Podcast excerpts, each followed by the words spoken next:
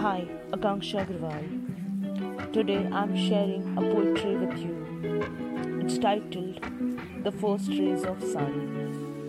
The first rays of sun come in front of my window and I ran to acknowledge the rays of sun because that day sun wake up little late.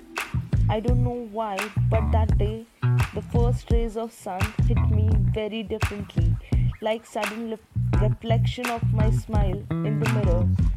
Maybe because that day I wake up little earlier, before the arrival of sun, and before he can speak anything, I announced a deeper good morning wish, and also because of that song played in the background. It made my day. The, the song played in the background. Thank you. Thank you so much for listening. I'll get back to you soon. Till then, stay tuned and keep listening.